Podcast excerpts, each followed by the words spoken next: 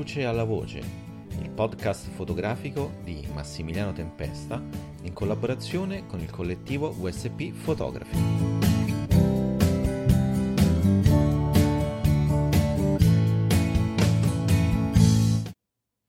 Buonasera, eccoci qua alla diciassettesima puntata del podcast Dalla luce alla voce. Io sono Massimiliano Tempesta ed oggi ho il piacere e l'onore di ospitare nel, questo mio spazio Ernesto Bazzan, uno dei fotografi a cui sono più legato, ma è anche uno dei fotografi più importanti che abbiamo in Italia, anche se, ahimè, da molti anni risiede all'estero.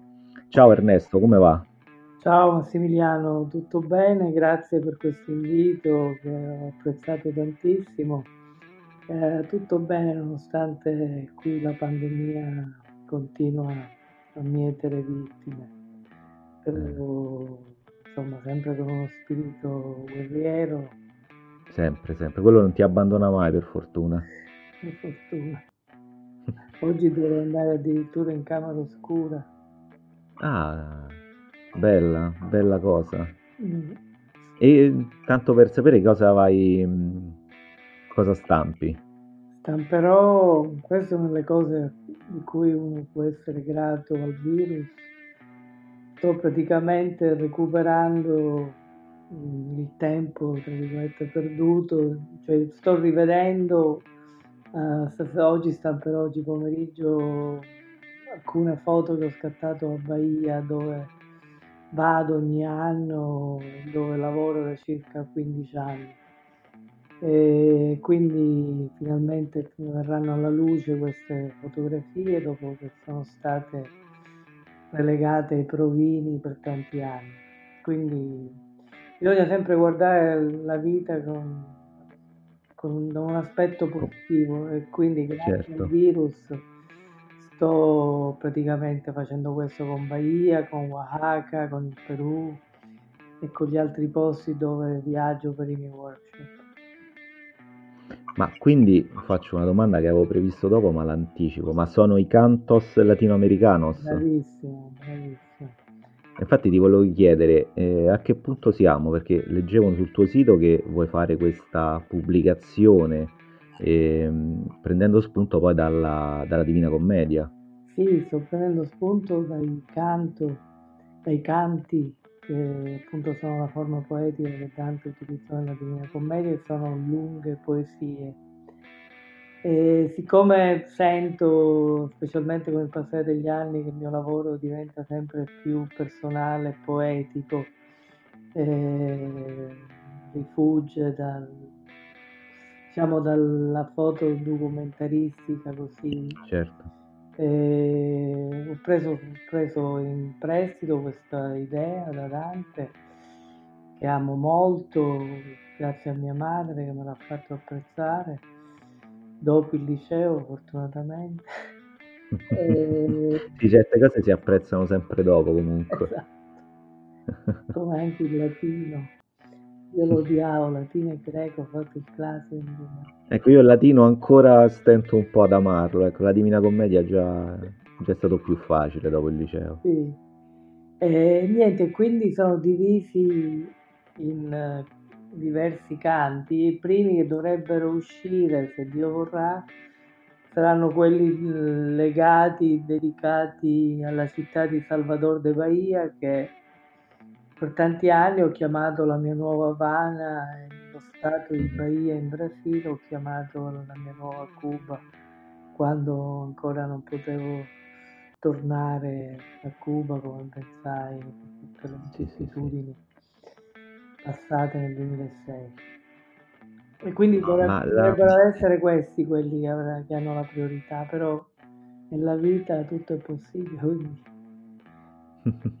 e poi continuano con, poi con il Messico. Continuano con il Messico, con quelli che ho, che ho fatto sulle montagne del Perù, cui sono molto legato.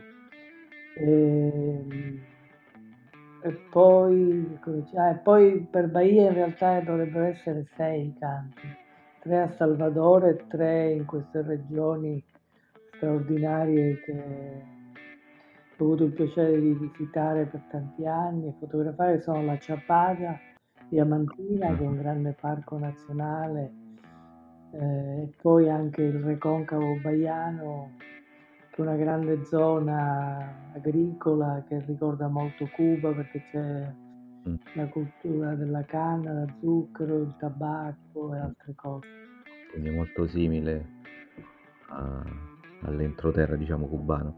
Senti, mh, mm, diciamo, visto che tu stai parlando del libro, mi è venuta diciamo, la curiosità, ma eh, come, come si crea un libro? Cioè, quanto tempo ci metti? Perché comunque sia, ecco, devi stampare le foto, scelta delle foto, stampa delle foto, mh, è un processo immane. Sì, è un processo lungo. Uh, quest'ultimo che ho appena fatto, che ho avuto la fortuna di poter stampare proprio prima della pandemia, 25 novembre, diciamo rispetto alla trilogia cubana, quindi dei primi tre libri, uh, è stato più rapido perché ho impiegato solamente tre anni e mezzo di lavoro. Uh, però è sempre una sfida. Uh, diciamo che la bellezza di questo libro è sempre legata ad un sogno. Uh, dico sempre perché io, se ne sai, sono diventato fotografo grazie ad un sogno quando avevo 17 anni. Sì, sì. E, niente, mia moglie una mattina, quasi incazzata, mi ha detto: Ma come mai non mi dici che puoi tornare a Cuba, che impartirai nuovi workshop? Io l'ho guardata stralunato, non sapendo bene cosa rispondere. E lei mi ha detto, ho sognato che puoi tornare a Cuba. E da questo sogno che poi si è avverato, che è diventato realtà, eh, lentamente, molto timidamente, è iniziato questo iter, perché io, puoi immaginare Massimiliano, non, non mi aspettavo mai, quando ho messo piede nuovamente a Cuba, dieci anni dopo, dopo poi. Di, non sono arrivata a Cuba dicendo ah, farò un nuovo libro, sono arrivata a Cuba finalmente certo. per mettere piede in, questa, in quest'isola che ha giocato e continua a giocare un ruolo importante nella mia vita. Poi invece vari segnali, un'altra volta mia moglie eh, che mi ha ordinato subito dopo la morte di Fidel Castro di andare lì, una delle cose che avevo sempre sognato, di poter fotografare questo cambio storico importantissimo. E quindi una cosa tira l'altra, poi alla fine, io generalmente, come forse sai, faccio i miei libri eh, grazie anche al prezioso aiuto di tanti miei studenti. Sì, eh, sì. che fanno parte, ci sono alcuni studenti che fanno parte dell'elite team in cui eh, cui chiedi consiglio. chiedo consiglio, vedo, vedono le mie foto o i piccoli cambi di sequenza o di selezione, di editing anche settimanalmente, eh, con risposte e così via. E niente, per farla breve, alla fine eh, è uscito questo libro che alcuni dicono che è il più forte di tutti. Eh, spero che anche voi che carinamente lo avete preordinato lo avrete preso. Guarda, io, io, sarò sincero, ancora non l'ho ordinato, è l'unico che mi manca, gli altri io, li ho tutti, eh. però a breve eh, colmerò questa mia lacuna. Ti, ti chiedo perdono, guarda sei perdonato. Senti una cosa, tor- rimanendo poi su questo libro che appunto parla della, del tuo ritorno a, a Lavana, a Cuba, insomma dieci, dieci anni dopo il tuo allontanamento, ma cosa, cosa hai provato sia una volta che è arrivato lì, sia poi a, un po' a riprendere il, il discorso che avevi interrotto, comunque a rifotografare i luoghi, quelle persone poi straordinarie che abitano ah, nell'isola caraibica? Sì, eh, diciamo che arrivando ovviamente il primo, eh, eh, entrando a Cuba, ovviamente il primo sentimento è stato di contentezza, allegria. Però ovviamente, come puoi immaginare, sono arrivati con una valanga nella memoria tutti i ricordi belli e brutti di quei 14 anni trascorsi sull'isola, che grazie a Dio mi hanno aiutato, mi hanno dato un'ulteriore fonte di ispirazione, perché sentendo tutte queste emozioni, questi sentimenti dentro di me mentre riprendevo a camminare per le strade dell'Havana, eh, avere questo background dentro di me, dentro la mia anima, mi ha aiutato fortemente a fare fotografie, direi abbastanza diverse dalle precedenti, per vari motivi, principalmente perché erano passati dieci anni, io ero cambiato fotograficamente mio sguardo e anche ovviamente L'Havana, Cuba erano cambiate. E quindi nonostante ci sia questo filo conduttore tra i libri passati l'ultimo del bianco e nero, del colore, del panoramico e così via, tutti, per tutte le persone che lo vedono, che io preferisco non esprimere pareri, per tutte le persone che lo vedono mi dicono Ernesto questo è il più intimo, in quello in cui si sente sia la sofferenza che la gioia. Ed è così. Guarda, io ho visto la- l'anteprima sul tuo sito e devo dire che è vero. Le foto sono, sono diverse, straordinarie come sempre, però si vede forse più trasporto, non so, un'emozione diversa rispetto agli altri tre libri che hai, che hai fatto su, su Cuba. E, mm, no, no, è, è molto, molto, molto bello. E, mm, Senti, io poi ti ho intervistato tantissime volte e tantissime volte poi sei stato ospite da noi al VSP e abbiamo sempre parlato tantissimo di Cuba e poi ne parleremo anche ancora oggi. Però quello che penso una domanda che non ti ho mai fatto, chi era Ernesto prima di Cuba? Prendendo poi un po' il tuo arrivo a Cuba, il tuo soggiorno a Cuba come una sorta di spartiacque nella tua vita. Uh, Ernesto era fotografo freelance che si barcamenava per cercare di trovare lavoro. Uh, poi diciamo uno spartiacque importante, come tu hai detto Cuba è uno spartiacque, però anche un altro importantissimo passaggio nella mia vita che è appunto nato a Cuba e che è stata la causa del mio dover andare via da Cuba con la mia famiglia, sono, stata, sono stati la creazione dei workshop che io ho fondato, i miei workshop, di Basan Photo Workshop, che hanno cambiato tantissimo, tante cose. Prima di tutto il fatto che grazie ai miei workshop, grazie ai miei studenti, ho potuto dire ciao, addio al mio lavoro commerciale di cui mi stavo stancando e poter dedicare questi ultimi 19 anni della mia vita a fotografare solo per me stesso. Questo è un regalo straordinario, specialmente se teniamo in conto che non è una cosa facile da poter raggiungere. Mm, siamo sempre legati ovviamente all'economia, al fatto che bisogna sostentare certo. nel mio caso una famiglia.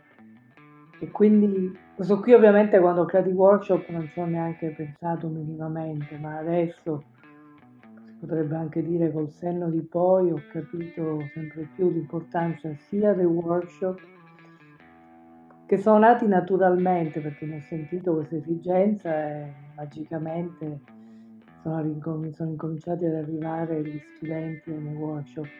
E poi l'altro passo importantissimo è quello della casa editrice, cioè eh, la Basan Photo Publishing, per un, no- per un, motivo importantissimo, cioè che dopo uh, alcune esperienze con editori esterni, qui non vale la pena fare i nomi, i primi libri, No, in certo. cui mi resi conto di perdere completamente il controllo di qualsiasi cosa.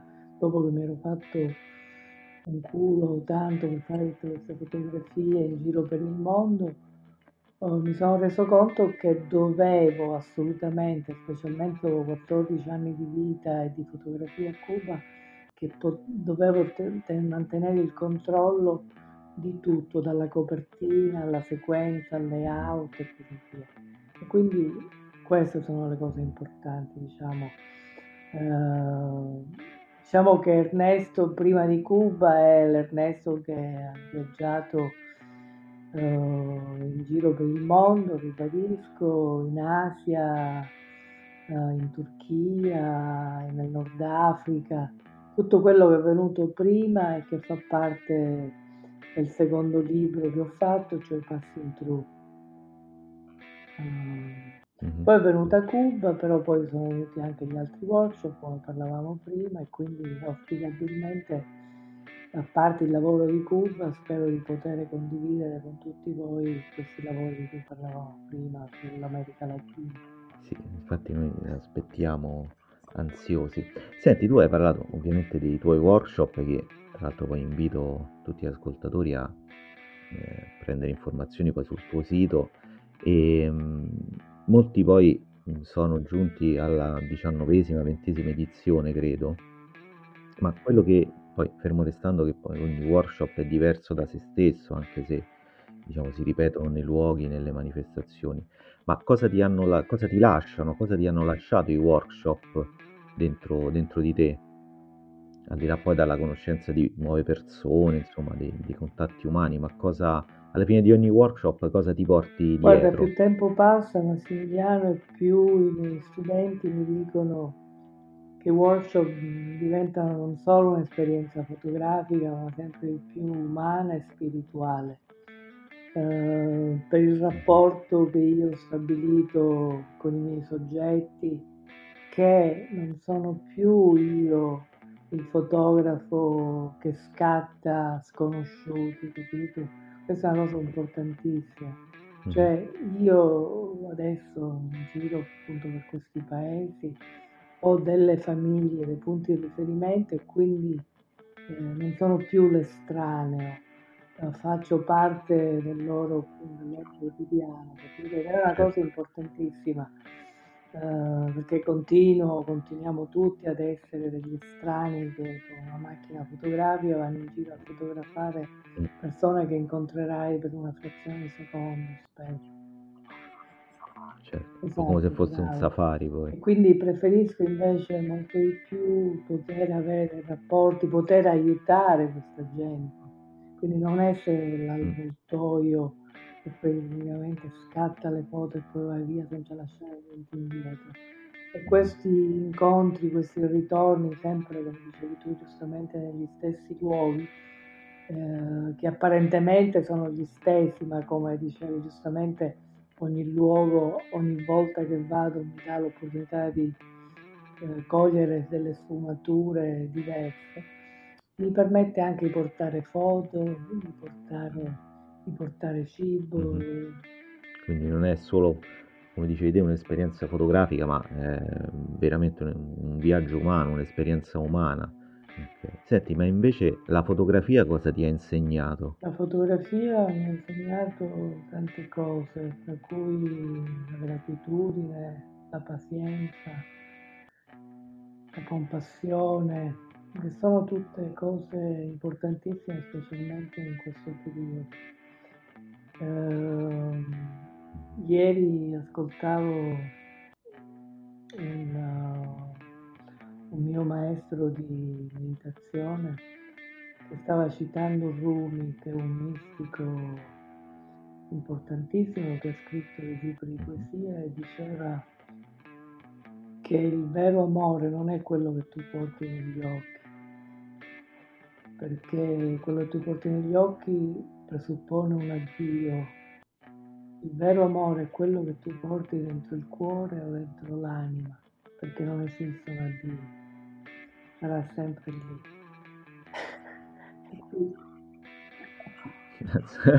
e quindi... Eh, la possiamo quasi fermare qui l'intervista da una frase del genere. Sono queste le cose che mi ha dato la fotografia, anche la pazienza, capito? il sapere aspettare nel caso di Cuba 14 anni prima di fare timidamente il primo, il primo capitolo per San Cuba, ehm, che ho fatto con tanta passione ma anche con tanta ingenuità, perché grazie a Dio è andata bene, ma ne ho fatte 4.000 copie, capito, in tre lingue. C'è una cosa che non farei assolutamente mm. mai adesso. Vabbè, dai, era... non avevi esperienza nel campo. Però è andata bene, adesso è diventato un libro sì. da collezione, costa parecchio averne una copia, a me ne rimangono tantissime copie. Però insomma si impara e quindi... Eh. Io ce l'ho autografata eh. quella copia. Senti, mh, mm, tornando mh, mm, diciamo alla, alla, tua vita, te da subito hai scelto il reportage come fotografia, come specialità della fotografia, ma come mai questa scelta? Hai provato, poi non, non lo so, sinceramente se hai provato sì, anche tipi di fotografia. No, la mia carriera è di tutto, anche il paparazzi. Uh, ricordo una notte a freddo di fronte al Metropolitan Museum, al Museo Metropolitan di New York, attendevamo che uscisse Michael Jackson uh, dopo aver partecipato ad una festa in onore a lui che aveva dato il Met. Uh, diciamo che ho fatto un po' di tutto. Fortunatamente anche quando lavoravo come freelance, Massimiliano sempre, ma in maniera intuitiva, non razionale, sentito che dovevo sempre trovarmi degli spazi eh, miei personali, quindi ho affiancato al lavoro commerciale che mi prendeva la grande maggioranza del tempo in quel periodo, sempre dei progetti personali, tra cui quello dedicato ai profughi, del mondo una volta che le luci della ribalta si spegnevano sulla loro condizione di profughi, che non è mai stato dimenticato.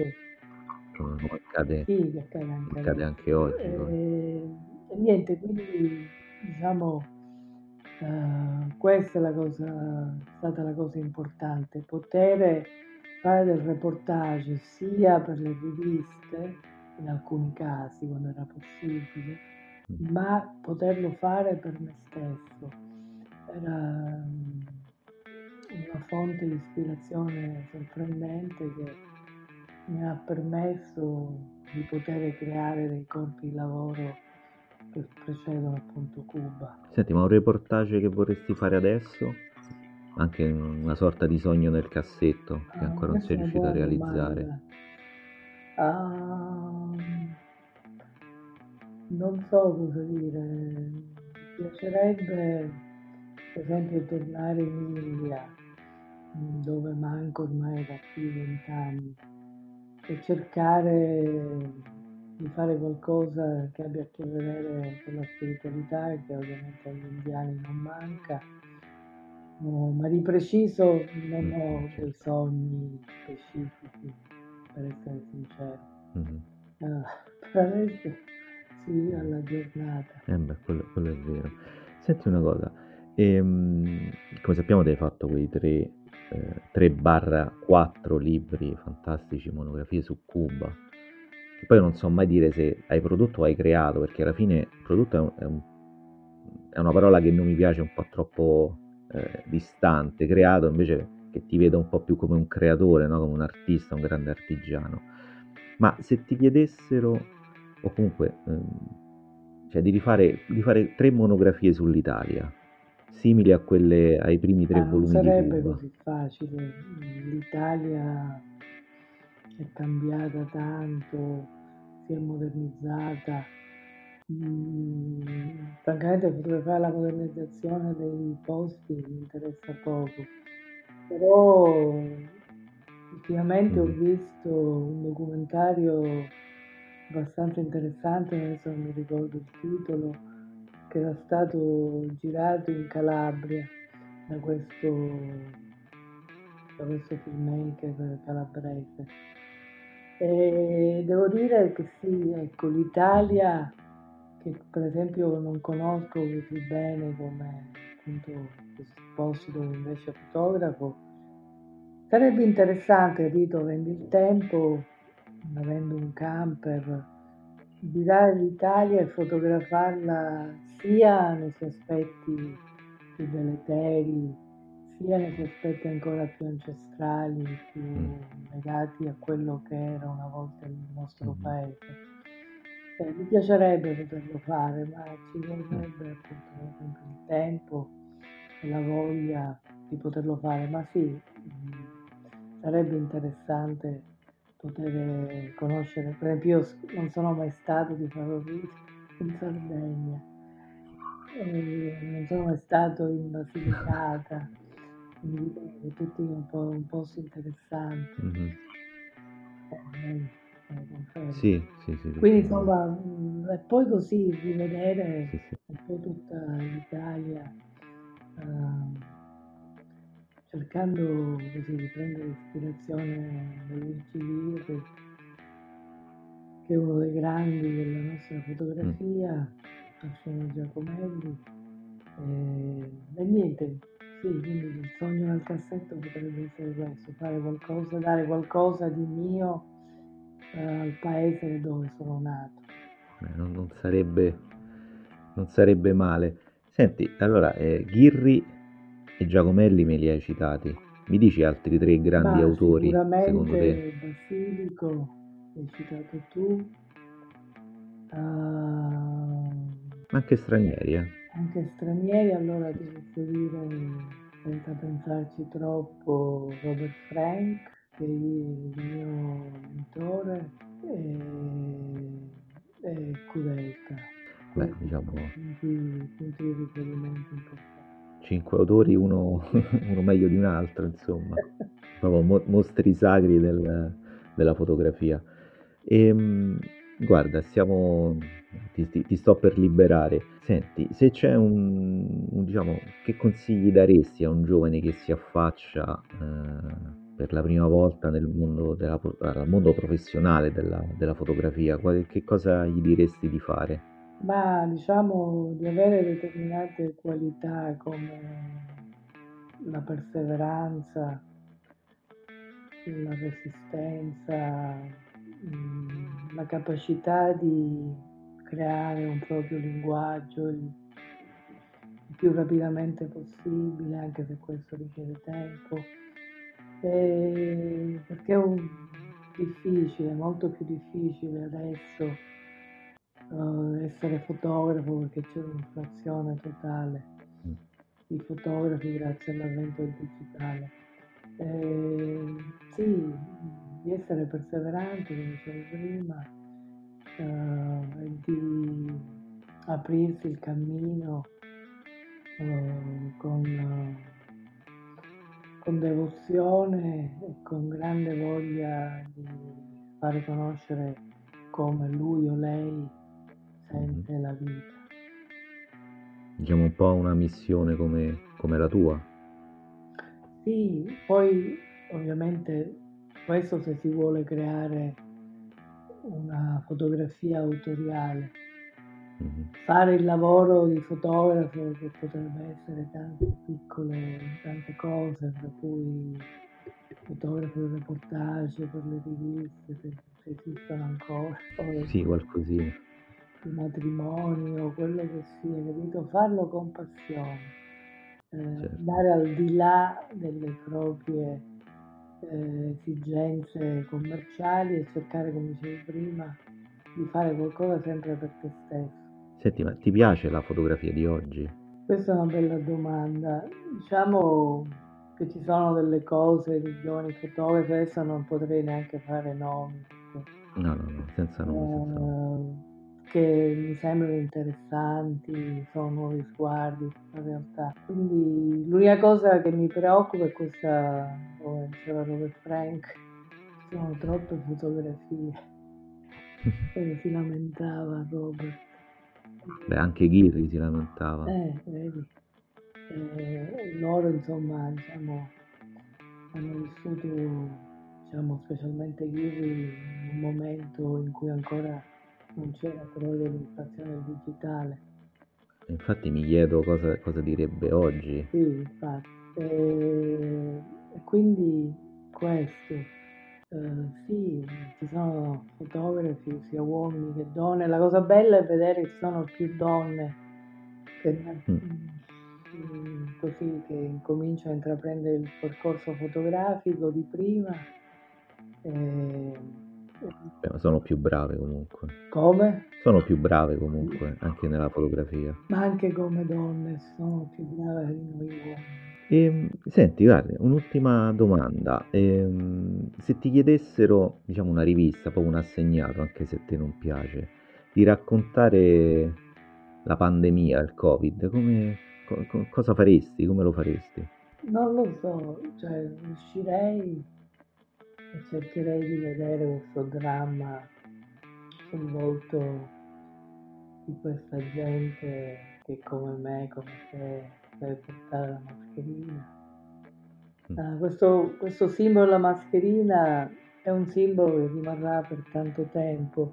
Io ho avuto la fortuna, nonostante praticamente tutti i miei workshop sono stati cancellati, eh, mi sono impuntato e grazie ad uno studente coraggioso che mi ha seguito sono tornato in Messico due mesi fa a fare il workshop del giorno dei morti, diciamo, che include anche tantissime altre possibilità. E alla fine devo dire che sono contento di esserci andato perché mi ha permesso di fotografare la pandemia durante il giorno dei morti.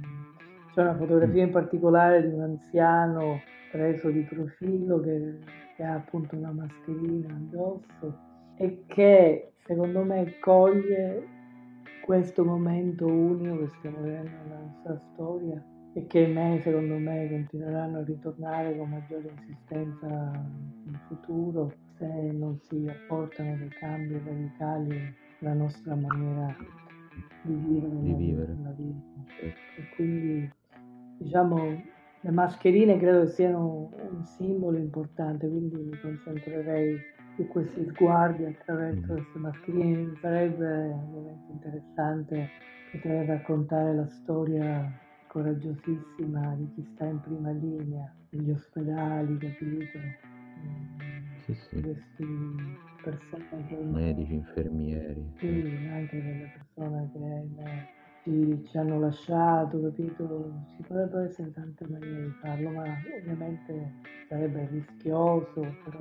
Ernesto, io ti libero, ti lascio alla tua sessione di stampa in camera oscura. Grazie.